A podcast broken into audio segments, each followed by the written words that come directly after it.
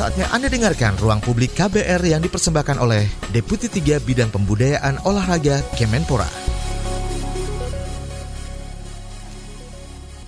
Selamat pagi semuanya, bagaimana kabar Anda di mana pun Anda berada? Senang sekali saya Suara Madinah kembali hadir menjumpai Anda pagi ini di ruang publik KBR yang dipersembahkan oleh Kementerian Pemuda dan Olahraga Republik Indonesia.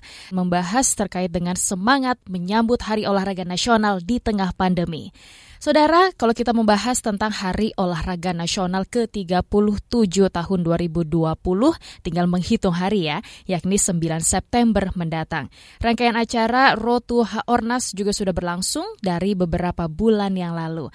Haornas tahun ini mengusung tema Sport Science, Sport Tourism, dan sport industry. Mengapa memilih tema tersebut dan apa ya yang dimaksud dengan sport science, sport tourism, dan sport industry? Baik, langsung saja kita akan menyapa narasumber kita via Zoom. Sudah ada Bapak Raden Isnanta selaku Deputi 3 Bidang Pembudayaan Olahraga. Selamat pagi Pak Isnanta. Selamat pagi Mbak Medina. Jadi selamat pagi juga bagi pemirsa pendengar. Oke, Pak Isnanta tentu sehat ya Pak ya? Apa ya, masih banyak kesibukan? Salam olahraga dulu. Salam olahraga, sehat selalu ya Pak ya. Apalagi kayak ya. lagi sibuk-sibuknya nih, Haornas mau berlangsung 9 September mendatang. Namun sebelum ya. kita membahas terkait dengan Hari Olahraga Nasional, mungkin belum banyak yang mengetahui nih Pak, karena salah satu yang ada di bidang pembudayaan olahraga yaitu bidang pengolahan olahraga rekreasi. Bisa dijelaskan mengenai tugas dan fungsinya Pak dari Deputi 3 Bidang Pengolahan Olahraga Rekreasi? Ya, Deputi 3 itu namanya pembudayaan olahraga. Mm -hmm. nah, di dalamnya ada olahraga yang tidak prestasi, namanya olahraga rekreasi ada olahraga pendidikan. Uh, dua dua lingkup olahraga menurut undang-undang ini kerjaannya banyak karena harus membugarkan, menyehatkan, ngajak orang berolahraga seluruh Indonesia. Jadi jumlah orangnya ya seluruh penduduk nggak kenal tua, nggak kenal muda, nggak kenal yang cacat, yang kenal laki, perempuan, nggak kenal siapa pun uh, ya. Ah, siapa pun, mm -hmm. semua harus bergerak.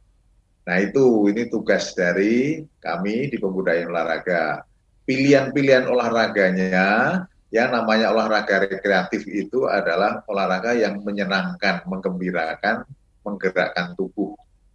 Berarti olahraganya ya kalau yang suka senam-senam, yang suka jalan sehat silahkan, yang suka sepedaan silahkan, yang suka anak muda suka ekstrim yang agak sedikit menantang silahkan uh, apa aja olahraganya. Jadi rekreasi itu yang penting bukan olahraganya apa, tetapi yang penting bergeraknya.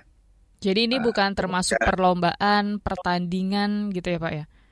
Ya perlombaan boleh, mm -hmm. tapi bukan tujuan utamanya menang kalah. Misalnya mau lomba senam, ya udahlah biar nanti ada yang penampil terbaik, boleh, ada yang favorit, seragam paling keren, apalah boleh juga. Kemudian tapi tujuan utamanya semua hanya untuk menguatkan kegembiraan. Hmm. Kalau saling berlomba, kadang-kadang di lapangan kan happy ya, ya. Beda kan dengan lombanya yang prestasi, yang menang itu luar biasa girangnya, yang hmm. kalah kadang ada yang menangis. nah, ini ini karena memang kemenangan adalah yang dicari. Hmm. Kalau di rekreasi ini ke, bukan kemenangan tapi kegembiraan, kebersamaan dan ya. Kebersamaan kesehatan kebugaran.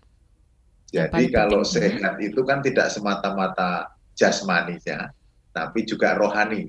Rohani di dalamnya itu kan ada kebersamaan, hubungan interaksi sosialnya baik, uh, kerjasama, sportivitasnya, disiplinnya. Nah, itu nilai-nilai yang lain dari sisi pendidikan, dari sisi rohani.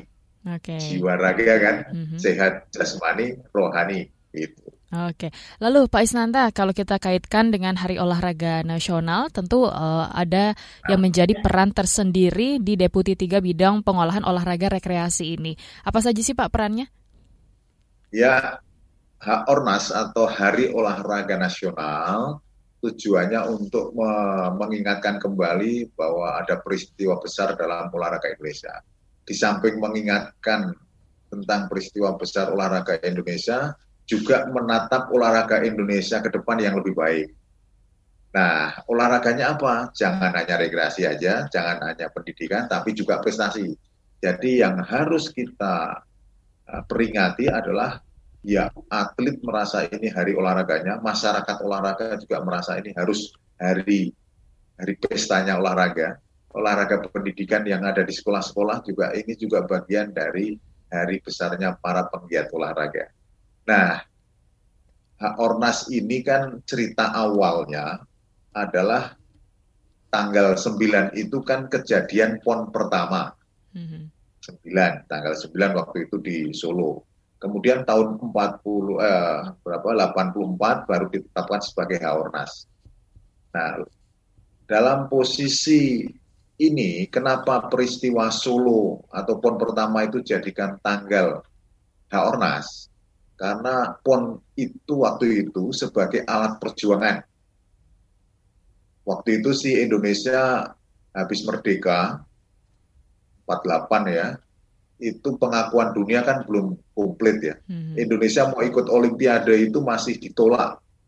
Jadi masih dianggap belum negara yang 100% diterima kan berarti kan kita harus kuatkan perjuangan itu. Kita buktikan bahwa Indonesia itu bisa telah merdeka, bisa juga menjalankan aktivitas olahraga. Maka di dalam negeri dibuatlah pertandingan antar waktu itu masih kota ya, eh, karisidenan itu bukan antar provinsi kayak pon sekarang.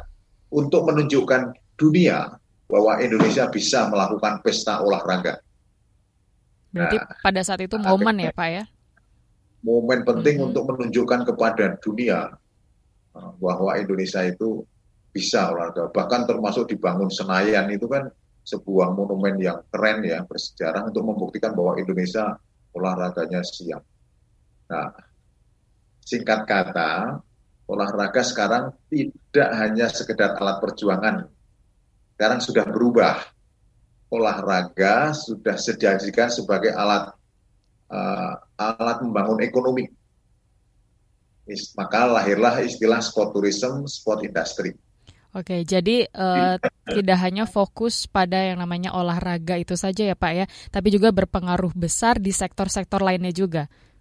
Persis, persis. Hmm. Jadi olahraga itu di berbagai peristiwa dunia sering menjadi rebutan banyak negara untuk menggelar event misalnya Piala Dunia Sepak Bola rebutan sampai bidding nunggunya berpuluh-puluh tahun untuk tuan rumah Olimpiade, pasti ada kalkulasinya ekonomi. Mm-hmm.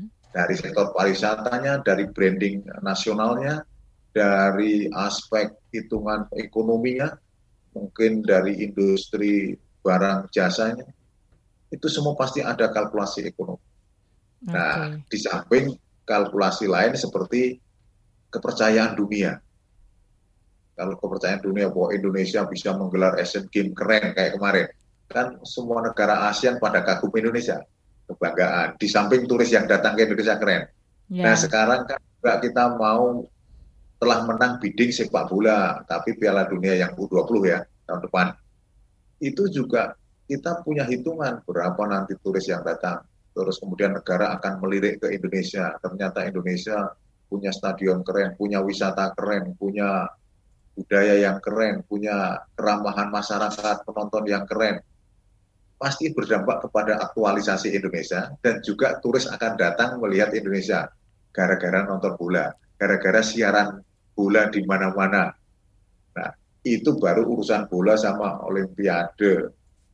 Olahraga lain juga bisa di, dibuat event untuk membuat dunia pariwisata maju dunia ekonomi juga bangkit dari ekonomi olahraga.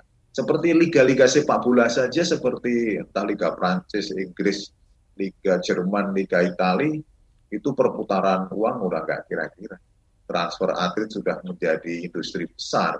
Nah, belum nanti sponsor sudah sangat rebutan saling saling ya bersaing. Berarti ini sudah menjadi industri. Belum lagi MotoGP atau balap otomotif lain lah. Itu industrinya luar biasa. Oke, belum lagi nanti nah, kita juga akan memamerkan Mandalika ya Pak ya?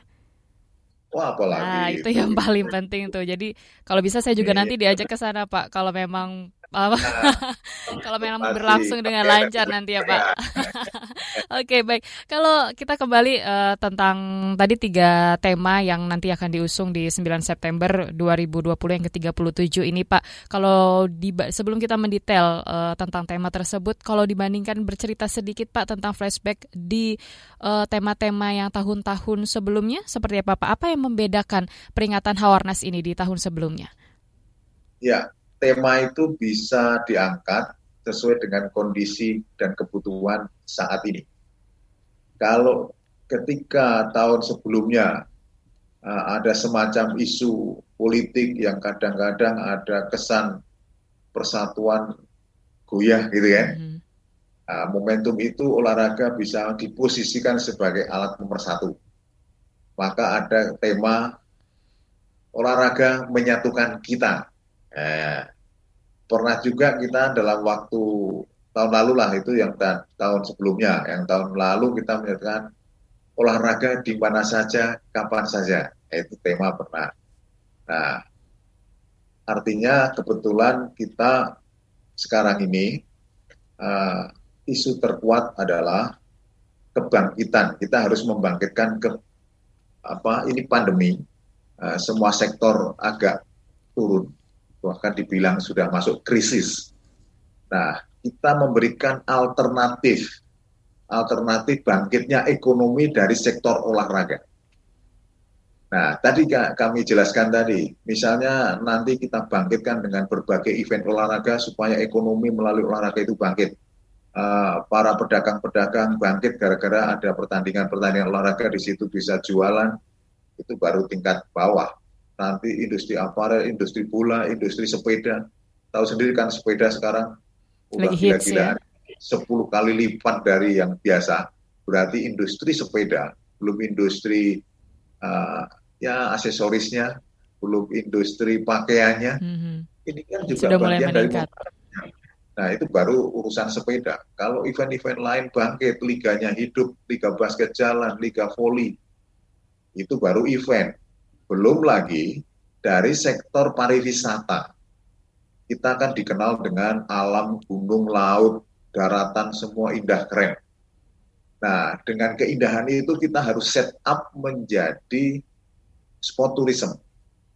Jadi jangan hanya nonton alam yang indah. Kalau itu ada gunung, ada angin yang bagus, ada laut yang indah, kenapa kalau gunung nggak kita perkuatkan untuk pertandingan para layang misalnya?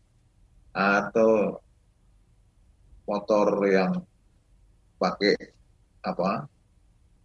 Apa? Angin yang kita bisa terbang atau uh, ombak kita yang banyak keren itu untuk surfing untuk kedalaman laut yang indah dengan selamnya. Itu kan magnet tersendiri bagi Eropa, Jepang dan lain-lain untuk datang ke Indonesia hanya pengen surfing atau pengen selam menikmati alam.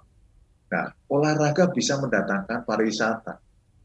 Dan ini sudah dibuktikan. Contohnya di di Ke, Bintan, Kepulauan Rio. Kita sudah rutin gelar namanya Triathlon Bintan. Itu 43 negara datang. Ya kan?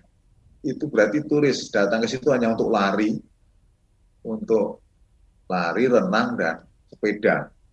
Tiga cabang itu udah turisme. Orang datang pengen olahraga, tapi sekaligus menikmati alam yang ya, indah. Sambil menyelam minum air gitu. Nah, ya. Indonesia punya, ah, tapi saat renang itu. Artinya bisa dikombinasi antara potensi pariwisata dengan potensi olahraga. Baik. Dalam sebuah tinggi namanya sport tourism.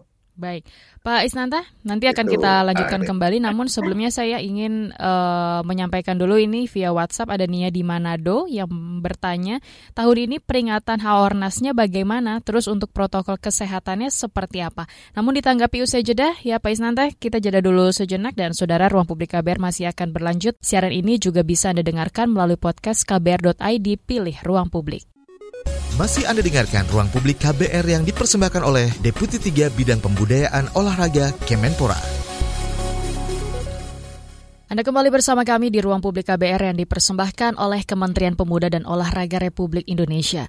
Bagi Anda para pendengar yang baru saja bergabung, tema kita masih membahas terkait dengan sport science, sport tourism, and sport industry.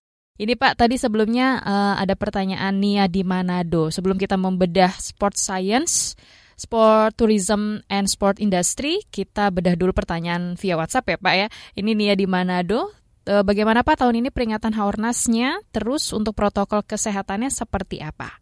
Mbak Nia, terima kasih yang dari Manado atas concernnya kepada kondisi saat ini.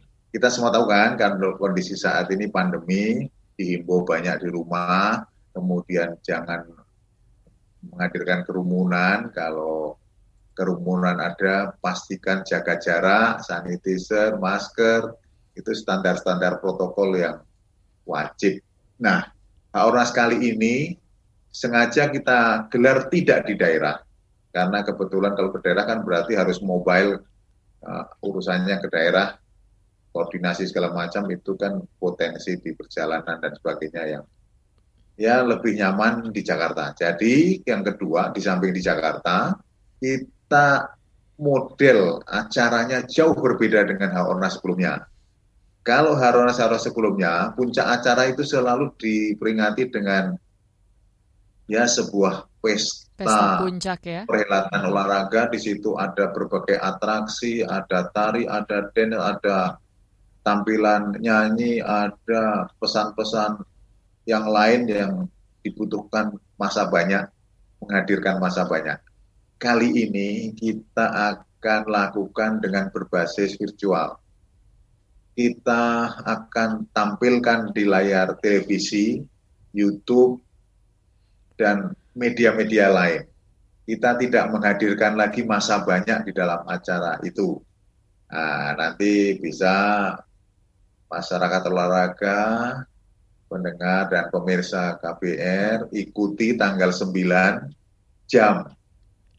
Mulai kalau waktu Indonesia Barat 6.30 insya Allah bersama Bapak Presiden, Bapak Presiden juga di Istana nanti akan komunikasi dengan acaranya di kantor kita di Cibubur. Kita punya kantor di Cibubur, uh, punya aula. Nanti ada nanti tayangan di televisi. Kalau males ya di YouTube boleh kalau di jalan. Uh, dan media-media lain. Bagaimana pesan penting dalam peringatan Haornas kali ini? Pesan pentingnya adalah bukan hanya sekedar menikmati tontonan di televisi tentang puncak acara Haornas, tapi ada penting lagi satu, kita harus bangkitkan semangat berolahraga di tengah pandemi untuk menguatkan imun kita supaya kita bugar kan imunnya bagus sehingga corona ya insya Allah bisa juga bisa di, kita lawan gitu ya kalau dengan, dengan imunitas hmm. satu yang kedua kita juga harus bangkit uh, prestasi kita melalui pendekatan sport science. Mumpung kita sekarang sedang giat-giatnya mendalami data, mendalami teknologi karena kita dalam kesendah, kesendirian di rumah atau di lingkungan yang dibatasi, tidak di lapangan luas. Kita atlet berlatih, gurunya YouTube atau Instagram atau Facebook. Bisa komunikasi lewat Zoom atau lewat apa pun. Itu kan kita sudah menggunakan teknologi. Kita menganalisa kekuatan kelemahan lawan bisa dilakukan di rumah. Kita bisa googling, bisa apa pun. Itu kan semua teknologi. Nah, sekarang kita sport science momentum ini kita siapkan mindset masyarakat, pelatih, atlet, pembina. Begitu pentingnya sport science untuk nanti berprestasi. Jadi selepas nanti pandemi, kita harus kuatkan lagi latihan dengan kekuatan sport science. Nah, itu satu. Yang kedua, kita harus bangkit dari keterpurukan ekonomi setelah pandemi. Kita ingin bangkitkan lewat sektor-sektor olahraga. Tourism, peralatan atau barang jasa, alat olahraga, event olahraga, semua untuk membangkitkan ekonomi. di samping prestasi itu menjadi maju, tapi ekonomi juga ada efek. Nah, kebugaran tadi juga punya efek kesehatan. Bukan karena corona, bukan karena semata imun. Kalau kita digerakkan masyarakat yang bugar, maka nanti angka pesakitan menjadi turun. BPJS nggak usah dekor, insya Allah, kalau nanti orang itu semangat berolahraganya tinggi. Nah, jadi tiga aspek ini, sport science ini untuk menguatkan prestasi dan meningkatkan kebugaran, sport industri dan sport tourism untuk menguatkan sektor ekonomi baik dari aspek pariwisata maupun baik. perdagangan perindustrian. Baik, Pak Isnanta sebelum kita lebih mendetail lagi terkait dengan tema Haornas 2020, kita terima telepon terlebih dahulu. Sudah ada Helon di Waingapu. Waingapu NTT. Wah, jauh sekali nih. Halo Helon. Selamat pagi Mbak penyiar. Iya, selamat pagi. Silahkan ada pertanyaan apa ke Pak Isnanta? Salam salam sehat untuk penyiar dan Bapak narasumber. Saya mau mau berkomentar di pagi ini ya. Di hari apa olahraga nasional 9 September yang akan datang ini selain membangkitkan imun masyarakat Indonesia yang berolahraga, uh, satu harapan juga Ya, Haornas ini akan membangkitkan uh, rasa uh, persaudaraan dan persatuan uh, di antara sesama anak bangsa. Uh, corona boleh merenggut manusia, tetapi corona tidak bisa merenggut kemanusiaan kita sebagai masyarakat Indonesia. Bangkit dan tetap semangat. Baik jayalah olahraga di Indonesia. Baik. Terima kasih, Pak. Terima kasih Pak Helon yang begitu semangat sekali dari NTT Pak Isnanta boleh ditanggapi sedikit. Ini nampaknya uh, jiwa-jiwa olahragawan nih kayaknya Pak Helon nih ya untuk terus semangat, semangat ya. olahraga. Terima kasih ini support yang luar biasa. Kita harus bangkit kembali. Kita harus sudah disupport oleh banyak pihak. Ayo berolahraga supaya kita bugar, minimal bugar itu hanya untuk imun minimal, tapi maksimalnya bisa untuk investasi kesehatan kita di masa depan. Baik. Kemudian kalau kita juga uh, tadi semangat semangat untuk menuju prestasi, ayo kita pelajari betul olahraga itu, kita lakukan secara pendekatan lima lewat sport science.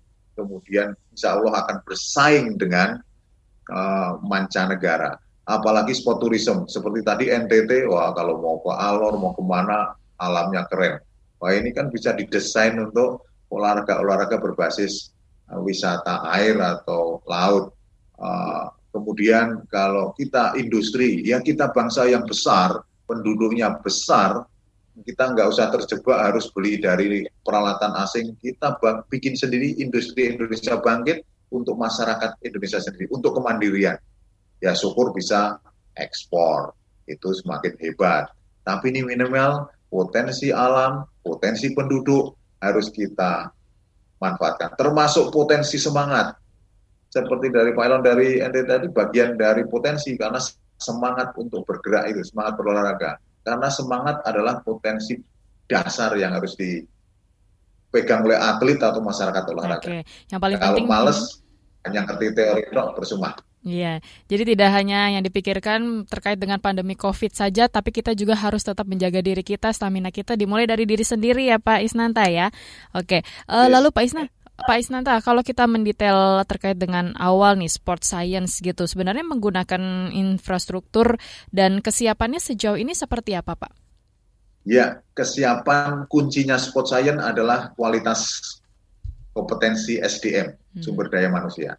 Nah, sport science itu kan harus dirangkum di, di otak kita. Kalau alat berteknologi tinggi, alat teknologi tinggi itu penting untuk dukung sport science. Tapi apalah artinya punya alat teknologi tinggi, tapi SDM-nya belum siap. Nah, tapi teknologi tepat guna atau teknologi ringan bisa menjadi dahsyat ketika SDM-nya menguasai betul apa itu sport science. Nah, berarti kuncinya adalah SDM. Kemarin kita sudah diskusi intens dengan 100 perguruan tinggi yang memiliki jurusan olahraga untuk membedah tentang sport science dan implementasinya. Nah, di situ kata kuncinya adalah perlu pengoptimalan sumber daya dan perlu penyiapan dan perlu pencetakan sumber daya manusia yang menguasai tentang ilmu gizi, ilmu mekanika gerak, mekanika gerak ya, biomekanik, ilmu faal tentang tubuh, bagaimana jantung, paru-paru, termasuk ilmu tentang memahami saraf, ilmu tentang apa otot-otot misalnya osteologi, Baik. tentang tulang, segala macam. Belum tentang psikologinya, hubungan sosial, fisiologi. Keilmuan-keilmuan itu harus dikuatkan di sumber daya manusia, khususnya pelatih, pembina dan pemahaman baik, bagi atlet. Baik, Pak Isnanta, maka oh. dari itu dibutuhkan tema sport science ini dihadirkan di Haornas 2020 ini. Pak Isnanta, nanti akan kita lanjutkan kembali. Kita harus jeda dulu sejenak. Siaran ini juga bisa Anda dengarkan melalui podcast kbr.id Pilih Ruang Publik. Masih Anda dengarkan Ruang Publik KBR yang dipersembahkan oleh Deputi 3 Bidang Pembudayaan Olahraga Kemenpora.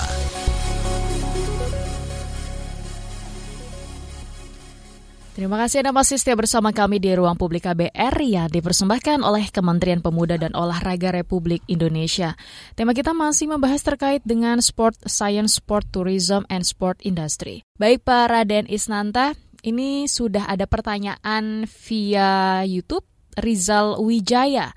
Selain infrastruktur yang ditingkatkan, apa upaya pemerintah yang dilakukan untuk meningkatkan kesejahteraan para atlet? Selanjutnya, Bimo Bramantio, apa kiranya ide di Indonesia untuk lebih bisa mempromosikan berbagai olahraga kita di bidang turisme, agar olahraga kita bisa lebih dikenal di dunia internasional? Terima kasih. Silahkan, Pak Isnanta. Ya, uh, untuk uh, yang terakhir dulu, yang ingat. untuk turisme, kita bikin event-event, kemudian diundang mancanegara kemudian mancanegara diundang, eventnya rame, kemudian media kita harus ajak untuk membantu mempromosikan, mempromosikan bagaimana pertandingan itu keren, perlombaan itu keren. Misalnya pertandingan ya atau lomba selancar angin misalnya, atau lomba surfing misalnya.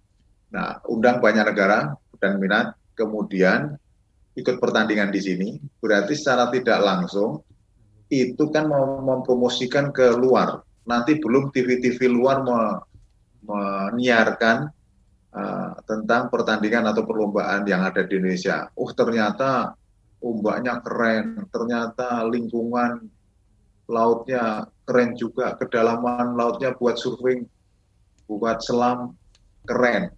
Itu kan uh, promosi yang secara tidak langsung akan mendongkrak pariwisata. Nah itu uh, cara pertama kita harus mengadakan event, tetapi harus dikemas dengan ya menarik mungkin sebuah tontonan dari plus pertandingan. Nah kita harus sinergi dengan Kementerian Pariwisata. Jadi kerjasama nah, dengan kementerian terkait juga ya Pak ya? Iya, dan insya Allah nanti tanggal 4 kita akan ada MOU antara Pak Menpora dengan Menteri pariwisata. Kemudian juga kita akan ada MOU dengan Menteri Perdagangan, Perindustrian. Ini untuk memastikan bahwa kita harus mengutamakan produk-produk lokal untuk penyediaan alat olahraga untuk masyarakat kita.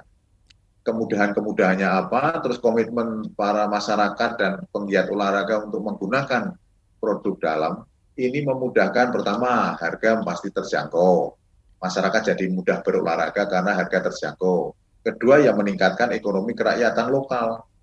Nggak usah beli kaos dari luar, nggak usah beli bola dari luar, nggak usah beli sepatu dari luar.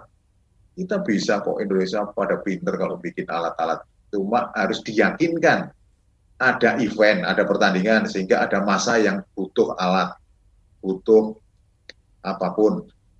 Kemudian menggeliatnya pertandingan-pertandingan atau latihan-latihan olahraga sehingga para industriawan ini, para wirausahawan tertarik untuk mengembangkan sayapnya untuk ekspansi dalam alat olahraga.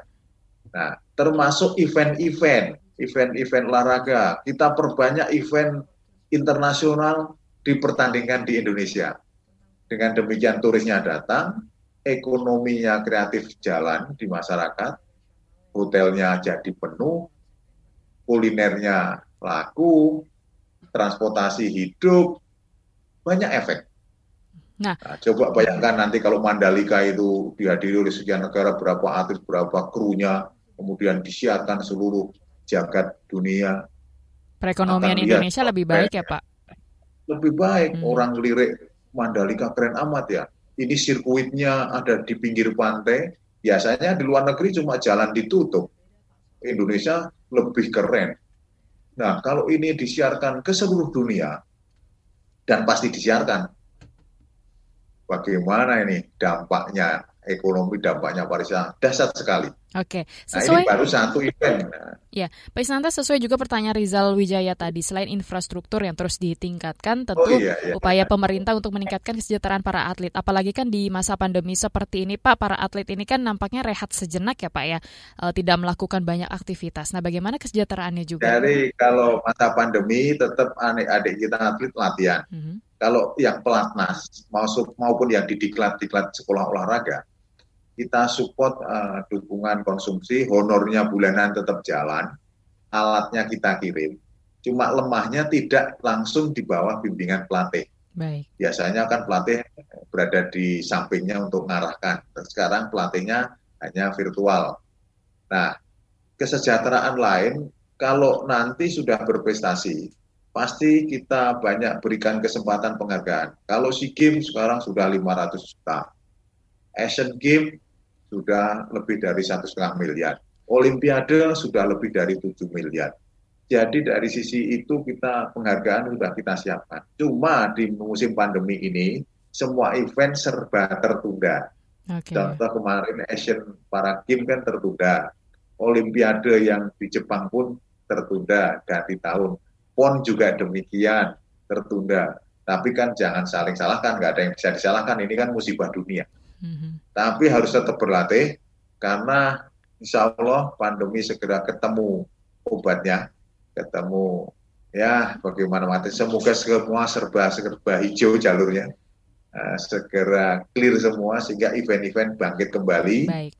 Dan akhirnya penghargaan pun secara otomatis kalau ada prestasi dunia akan datang. Prestasi daerah, pemerintah daerah juga sudah memberikan penghargaan. Bahkan ada yang jadi PNS, ada yang pegawai bank, BNI, BRI, semua BUMN, tentara, polisi, banyak kesempatan untuk menjadi pegawai gara-gara berprestasi. Ya, Pak. Uh, hmm. Baik, Pak Isnanta, kita terima telepon terlebih dahulu. Oke, sudah ada Andre dari Padang. Silakan langsung saja Andre. Halo, selamat pagi. Halo, selamat pagi. Iya, pertanyaannya Andre? Iya kak, mau nanya kan tadi kan udah dijelasin ya sama pembicara sama kakak juga. Mm-hmm. Pertanyaan saya tuh kan banyak masih banyak masyarakat yang belum terlalu memahami mengenai sport industri ya kak. Bagaimana sih wujud yang diciptakan Kemenpora dalam sport industri ini kak? Kasih itu aja pertanyaan saya. Oke, baik. Terima kasih Andre sudah bergabung bersama kami dari Padang. Namun Pak Isnanta, sebelum kita lanjutkan kembali dan ditanggapi, kita break sejenak ya Pak ya. Ruang Publik KBR masih akan berlanjut. Siaran ini juga bisa Anda dengarkan melalui podcast kbr.id pilih Ruang Publik. Masih Anda dengarkan Ruang Publik KBR yang dipersembahkan oleh Deputi 3 Bidang Pembudayaan Olahraga Kemenpora. Terima kasih Anda masih setia bersama kami di Ruang Publik KBR yang dipersembahkan oleh Kementerian Pemuda dan Olahraga Republik Indonesia. Bagi Anda yang baru saja bergabung, tema kita masih membahas terkait dengan Sport Science, Sport Tourism, and Sport Industry. Dan saya masih bersama dengan Deputi 3 Bidang Pembudayaan Olahraga Kemenpora, Bapak Raden Isnanta. Pak Isnanta, tadi sebelumnya ada pertanyaan dari Andre di Padang terkait dengan Sport Tourism. Dan mungkin uh, bisa disampaikan juga Pak hubungan antara olahraga dengan um, maksud kami industri dengan industri seperti apa Pak? Iya, jadi gambaran industri itu kan dua, bisa barang, bisa jasa. Misalnya Mas Andre pengen gelar, nah di Sumatera Barat ada itu industri event olahraga namanya Tour de Singkarak. Nah, Tour de Singkarak itu kan sebuah industri olahraga tontonan yang bisa menghadirkan turisme jadi banyak negara datang ke Sumatera Barat, ke tepian Danau Singkarak untuk bersepeda. Nah, pasti dengan aktivitas sepeda tadi turis datang, itu kan sudah industri.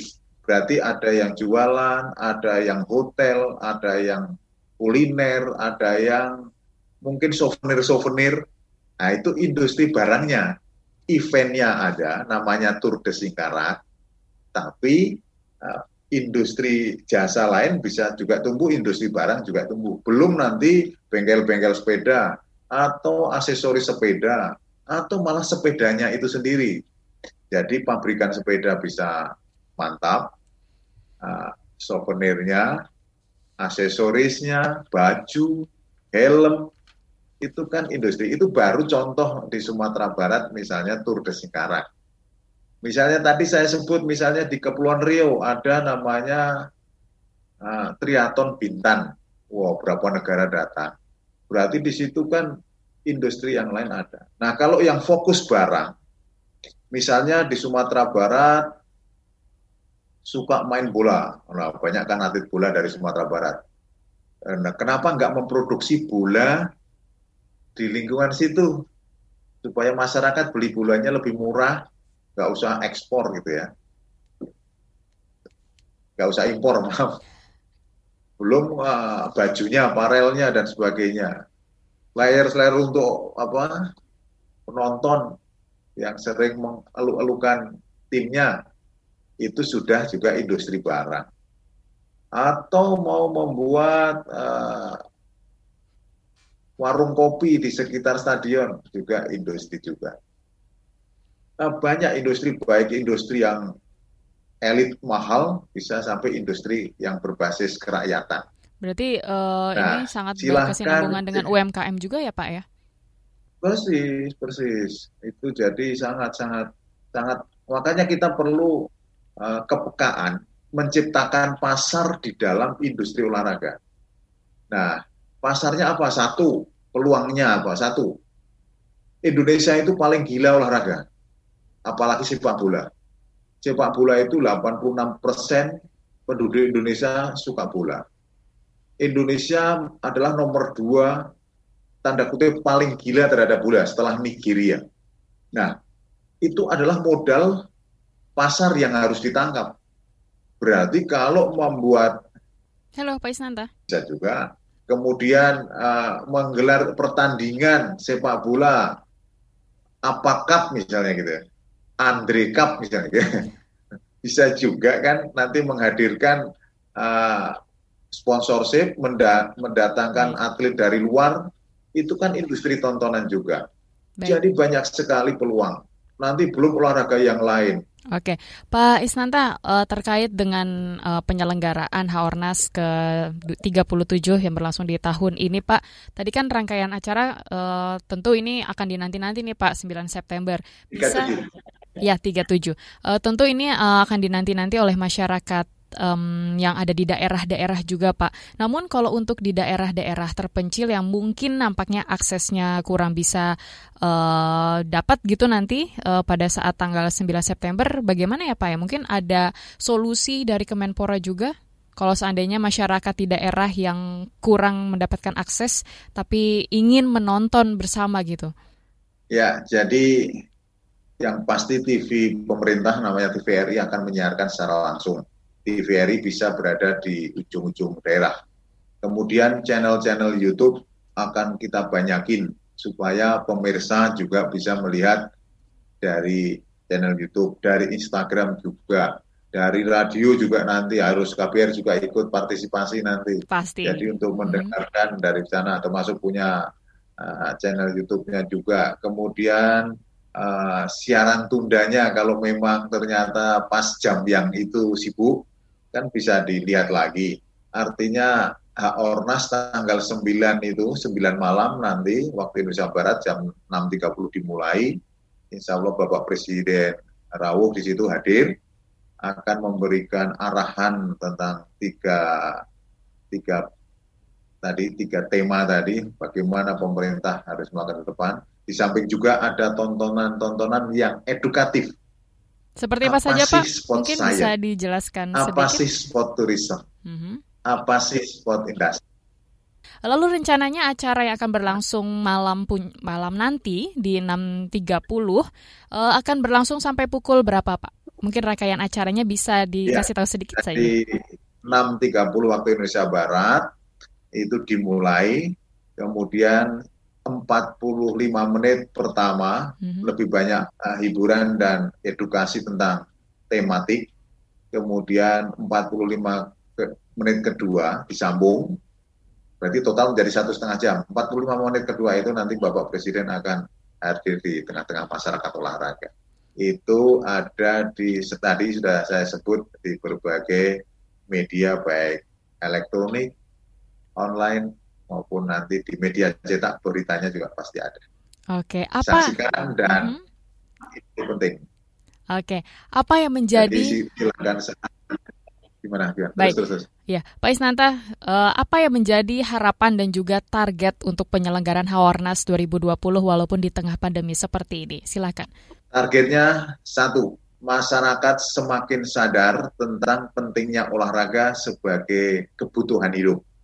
Kenapa kita harus sadarkan? Sudah terbukti. Sekarang ketika pandemi, orang yang dituntut adalah kuatnya imun. Yang kedua, olahraga bisa meningkatkan prestasi dan bersaing dengan mancanegara, Eropa, Amerika, dan Asia lain, kalau kita kuatkan sport science. Harapannya setelah Haornas ini, kita tekuni betul sport science, kita terapkan betul sport science itu supaya Indonesia bangkit dari prestasi yang biasa-biasa saja menjadi luar biasa di kancah internasional. Kalau sudah luar biasa, pasti magnet tersendiri bagi wisatawan luar yang ingin datang Indonesia karena penasaran kok Indonesia ada atlet top. Nah, peluang lain dalam Haornas ini yang harus kita kuatkan adalah bagaimana alam Indonesia yang keren itu menjadi keunggulan sport tourism Baik. kita. Baik. Nah, terakhir mm-hmm. industri kita punya penduduk banyak, kita pengguna olahraga banyak, penggiat banyak. Mari kita manfaatkan kemandirian kita dengan menciptakan barang dan jasa dari cara berdikari kita. Baik, terima kasih Pak Raden Isnanta sudah menyempatkan waktunya selaku Deputi 3 Bidang Pembudayaan Olahraga Kemenpora dan kita berharap penyelenggaraan Hari Olahraga Nasional 2020 yang ke-37 bisa berjalan dengan lancar walaupun secara virtual dan juga euforianya bisa dirasakan oleh seluruh masyarakat Indonesia. Terima kasih para dan Isnanta dan saudara karena waktu kita sangat terbatas kita akhiri perbincangan kali ini. Terima kasih atas kebersamaan Anda. Saya Suara Madina undur diri. Salam. Baru saja Anda dengarkan Ruang Publik KBR yang dipersembahkan oleh Deputi 3 Bidang Pembudayaan Olahraga Kemenpora.